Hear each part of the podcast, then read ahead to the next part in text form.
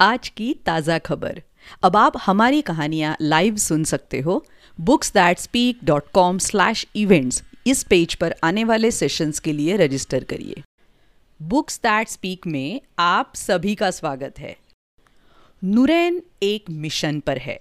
Cycle सीखने का mission ताकि वो अपने सबसे पक्के दोस्त वसीम से साइकिल रेस में जीत सके। पर नुरैन का मिशन साइकिल कुछ उलझता हुआ सा नज़र आ रहा है, क्योंकि उनके शहर में कर्फ्यू लग गया है। तो फिर नूरेन साइकिल चलाना सीख पाती है कि नहीं? सुनते हैं इस कहानी में mission cycle, original story mission cycle by Pratham Books. कहानी लिखी है रोहिणी मोहन, चित्रांकन जयेश सिवान, हिंदी में अनुवाद पूजा बहानवाल, कहानी का वाचन असावरी दोषी। क्या सुबह हो गई? अम्मी और अब्बू ने मुझे उठाया क्यों नहीं? क्या वो भूल गए कि मुझे स्कूल जाना है? कहीं वो मुझे ही तो नहीं भूल गए। कहाँ है सब लोग? सभी इतने संजीदा क्यों नज़र आ रहे हैं? अम्मी, अब्बू, दादू, नानी, सबके सब। नुरैन, तुम अपने आप उठ गई? अम्मी ने कहा। मैं अम्मी के करीब चली गई। अम्मी आज क्या इतवार है? मैंने पूछा, मेरी अम्मी स्कूल में टीचर है, वो बच्चों को विज्ञान पढ़ाती है और हम ज़्यादातर साथ में चलकर स्कूल जाते हैं। नहीं, नूरी आज स्कूल की छुट्टी कर दी गई है, उन्होंने कहा। ओह, मैंने निराश होने का नाटक करते हुए कहा, पर असल में तो मेरे मन में लड्डू फूट रहे थे। मुझे लगता है कि अब मुझे वसीम के घर जाना चाहिए खेलने के लिए। वसीम और मैं दोनों ही दूसरी जमात में पढ़ते हैं, पर हमारी कक्षाएँ अलग अलग है। हम बचपन से ही एक दूसरे के पड़ोसी हैं। हमने बहुत सारी छुट्टियाँ एक साथ गुजारी है। खेलते हुए, सेब के पेड़ों से लटकते हुए और गुलाब की क्यारियों से चिल्लाते हुए। हम तब तक खेलते थे जब तक हमारे घर वाले हम पर चिल्ला ना पड़े। और एक कमाल की बात बताऊँ हमने साथ में चौदह खेलों का आविष्कार भी किया है। वो मेरा सबसे अच्छा दोस्त और प्रतिद्वंद्वी है। अब्बू ने मुझे दूध और उसमें डुबोकर खाने के लिए चोची वोर का एक टुकड़ा दिया। ये कश्मीरी रोटी वसीम के परिवार की बेकरी से आई है और इसमें खसखस का लजीज स्वाद है। मुझे ये बहुत पसंद है।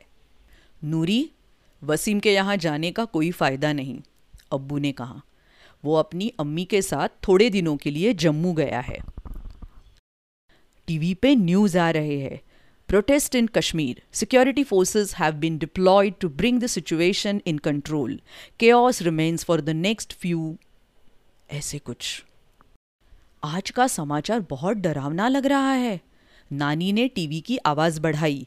अम्मी, अब्बू, दादू और नानी आपस में बिना किसी शब्द के बहुत कुछ कह रहे हैं, जिन्हें मैं शायद ही कभी समझ पाऊँ। बात करते हुए अम्मी की त्योरियाँ यूँ चढ़ी हुई है, मानो दो बड़े प्रश्न चिन्ह। अब्बू अपना सिर हिलाते हुए होठ सिकोड़ते हैं। दादू कुछ अक्षरों को धीरे धीरे बुदबुदाते हैं। कर्फ्यू। वे सभी बहुत चिंतित नज़र आ रहे हैं। पर वसीम जम्मू क्यों गया है? कुछ दिन पहले स्कूल से वापस आते हुए वसीम ने कहा था कि हम दोनों को साइकिल चलाना आना चाहिए। चलो, एक महीने में सीखते हैं, फिर हम स्कूल जाते हुए मुकाबला करेंगे, ठीक है? ओ, हो सकता है वसीम जम्मू अपने चचेरे भाई रफिक से साइकिल चलाना सीखने गया हो। अब मैं साइकिल चलाना कैसे सीखूं? तभी अब्बू ने कहा कि आज वो दफ्तर नहीं जाएँगे। अब्बू ने कहा, आज सीआरपीएफ के जवानों की संख्या सड़क पर और भी अधिक है, इसलिए मेरे संपादक ने कहा है कि मैं घर से काम कर सकता हूँ। अब्बू, घर पर? फिर तो मुझे एक सेकंड का भी समय नहीं गंवाना चाहिए। अब्बू, क्या आप मुझे ये नई साइकिल चलाना सिखाएँगे? सिखाइए ना, अब्बू, सिखाइए ना। अब्बू ने मेरी तरफ़ देखा और कहा, ज़रूर नूरी, पर पहले जल्दी से अपना नाश्ता ख़त्म करो। मैं जल्दी से नाश्ता खत्म करने में लग गई। ओ महान दूध और चोची वोर, अपना कमाल दिखा दो, मुझे शक्तिशाली बना दो, साइकिल अभियान के लिए मुझे बहुत ताकतवर बना दो। मिशन साइकिल, पहला दिन। ये साइकिल अब्बू अम्मी की तरफ़ से मेरा ईद का तोहफा है। मैं इसे तब तक साफ़ करती रहती हूँ जब तक ये चमकने ना लगे। ट्रिंग ट्रिंग। मुझे इसकी घंटी की तेज आवाज़ पसंद है। अबू नानी कहती है, नूरी, क्यों चिल्ला रही हो? अबू जरा देर के लिए बाहर निकले हैं। बाहर का हालचाल जानने। पर अबू ने मुझे साइकिल सिखाने का वादा किया था। नानी बगीचे के औज़ार नीचे रखती है। मैं तुम्हें सिखा सकती हूँ। वो कहती है, पर नानी, आपको साइकिल चलाना आता भी है?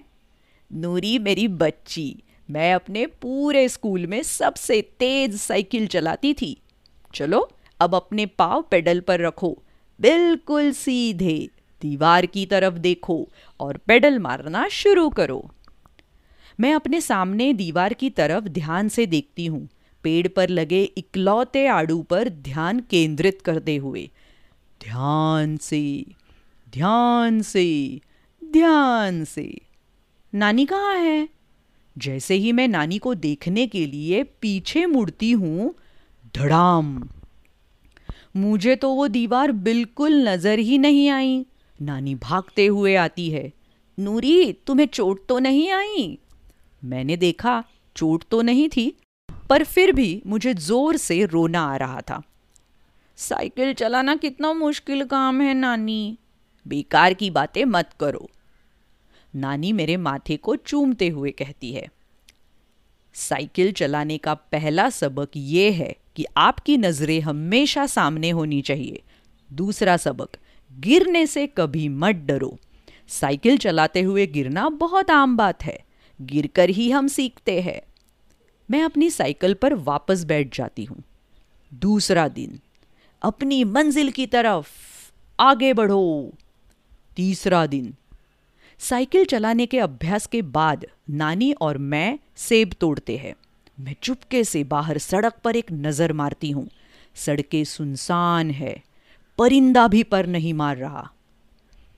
जब तुम्हारी अम्मी तुम्हारी उम्र की थी हम लोगों को इसी तरह घर के अंदर रहना पड़ता था। नानी बोली, पता चला कि उन्होंने अम्मी और मौसी को भी साइकिल चलाना सिखाया है। वो लोग भी हमेशा गिरते रहते थे और भागकर नानी के पास आ जाते थे। तुम बहुत बहादुर हो, मेरी प्यारी नूरी। तुम एक दिन बहुत अच्छी साइकिल चलाओगी। वसीम से भी अच्छी? मैंने पूछा, सबसे अच्छी। चौथा दिन नानी? ओहो, नानी छत पर सर्दियों के लिए सब्ज़ियाँ सुखा रही है। अब साइकिल चलाने में मेरी कौन मदद करेगा? मैं सिखाऊ। अखबार पर नज़रें गड़ाए हुए दादू ने पूछा। दादू का इस वक्त घर पर होना काफ़ी अजीब था, पर साथ ही साथ बहुत मज़ेदार बात भी थी। दादू, आप अपने दोस्तों के साथ सैर पर नहीं गए? नहीं जा सकता, कर्फ्यू लगा है ना। बेहतर होगा कि मैं अपनी पोती के पीछे भागकर ही थोड़ी कसरत कर लूँ। मैं अपने आप को आड़ू देखने के लिए दोबारा तैयार करती हूँ और पूरी कोशिश करती हूँ कि गिरने पर ध्यान बिल्कुल ना दूँ, पर फिर दादू मुझे एक खतरनाक सुझाव देते हैं। वो पिछले पहिए के साथ जुड़े ट्रेनर पहियों को निकालना चाहते हैं। क्या मैं सचमुच महज दो पहियों पर साइकिल चला सकती हूँ? यह तो बिल्कुल सर्कस के जैसा होगा। जब मैंने ये बात दादू से कही तो वो ठहाके लगाकर हंसने लगे। सड़क पर हर कोई ऐसा ही करता है नूरी, उन्होंने कहा। तुम्हें बस अभ्यास करना है। कुछ औजारों का इस्तेमाल करके मैंने और दादू ने वो छोटे पहिए निकाल दिए। पांचवा दिन। आहा! छठा दिन। हमारा अभी भी बाहर जाना मना है। क्या ये दरवाज़ा ऊँचा होता जा रहा है क्या? मैं अम्मी से पूछती हूँ। सातवां दिन। मैं घर पर ऊब गई हूँ। मैं स्कूल जाना चाहती हूँ। दरवाज़ा खोलो खोलो दरवाज़ा। काश मैं तुम्हें बाहर ले जा पाती, अम्मी बोली। काश तुम्हें ये सब ना देखना पड़ता। आठवां दिन। दादू ये कर्फ्यू क्या होता है? मैंने पूछा। दादू परेशान हो जाते हैं। जब सरकार हमसे कहती है कि हमें बाहर नहीं जाना चाहिए क्योंकि बाहर जाना सुरक्षित नहीं है उन्होंने कहा। मुझे अपने दोस्तों की याद आ रही है। मुझे अपने शिक्षकों की भी याद आ रही है। काश मैं बाहर जा पाती। आ, हमें और कितने दिन घर पर रहना पड़ेगा? मैंने पूछा। मुझे नहीं पता नूरी। हम्म, दादू ने आह भरते हुए कहा। बड़े लोगों को ये कहना बिल्कुल अच्छा नहीं लगता। मुझे नहीं पता। लगता है मामला बड़ा गंभीर है। मुझे दादू को इतना उदास देखना बिल्कुल अच्छा नहीं लगता। इसलिए मैं खड़ी हो जाती हूँ। ठीक है बहुत हो गया आराम। चलो मुझे वसीम को रेस में हराना है। दसवां दिन। अब अम्मी की बारी है। वो मुझे सही तरीके से ब्रेक लगाना सिखाएँगी। हम सारी दोपहरी खूब अभ्यास करते हैं।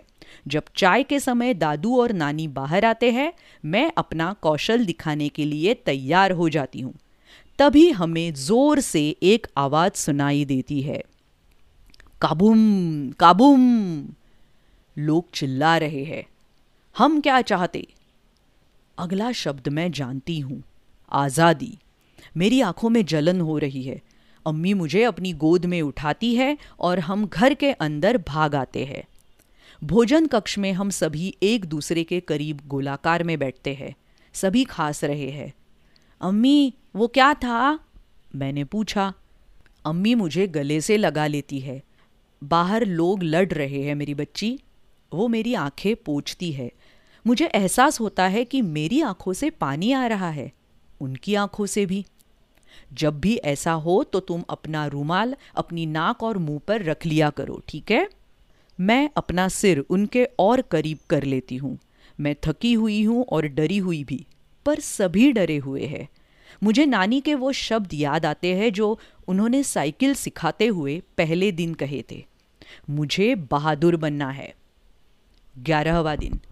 अगली सुबह अब्बू मुझे जगाते हैं। उठ जाओ, आलसी बच्ची, आज मैं तुम्हें सिखाऊँगा। क्या ऐसे समय में साइकिल चलाना सुरक्षित है? मैंने पूछा। मैं वादा करता हूँ कि अगर कुछ भी होता है तो मैं तुम्हारा ख्याल रखूँगा, ठीक है? मैंने अभी सुना है कि वसीम कुछ ही दिनों में वापस लौट रहा है। क्या तुम रेस के लिए तैयार नहीं होना चाहती?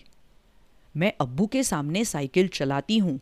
ठीक उसी तरह जैसे दादू, नानी और अम्मी ने मुझे सिखाई है। मैं साइकिल मोड़ना सीखती हूँ और साइकिल चलाते हुए आठ की संख्या बनाती हूँ बिना अपने पाव ज़मीन पर रखे। जैसे ही मैं अकेले साइकिल चलाते हुए ऊबने लगती हूँ, वसीम घर वापस लौट आता है। चलो, शुक्र है। अब्बू मुझे बताते हैं कि सेना ने कुछ घंटों के लिए कर्फ्यू हटा दिया है। और वसीम की अम्मी श्रीनगर वापस आ गई है। वसीम हमारे घर आता है और साथ में टोकरी भरकर लाता है खूब सारा चोचीवोर, जो उसके अब्बू की तरफ़ से है। मैं उसे वही आड़ू देती हूँ, जिस पर मैं मिशन साइकिल के दौरान ध्यान लगा रही थी। मैं उसे सुरक्षित देखकर बहुत खुश हूँ। जाओ, अपनी साइकिल ले आओ वसीम, मैं कहती हूँ। वसीम उदास दिख रहा है। मैंने उसे गली में छोड़ दिया था और मेरी साइकिल लड़ाई के दौरान टेढ़ी मेढ़ी हो गई। ओह, बेचारा वसीम, अब हमारा मिशन साइकिल कैसे पूरा होगा? रुको, मेरे पास एक रास्ता है। मिशन साइकिल, आखिरी दिन। मैं वसीम को डबल सीट ले रही हूँ। तो बच्चों, कैसी लगी ये प्यारी सी कहानी अपने कश्मीर के वादियों की? कमेंट सेक्शन में मुझे ज़रूर बताइएगा। और ऐसी बहुत सारी कहानियाँ सुनने के लिए बुक्स दैट स्पीक इस चैनल पर ज़रूर आइएगा, यूट्यूब पर और अलग अलग पॉडकास्टिंग चैनल्स पर। वेबसाइट www.booksthatspeak.com मिलते हैं अगली कहानी में। बाय बाय, शुक्रिया।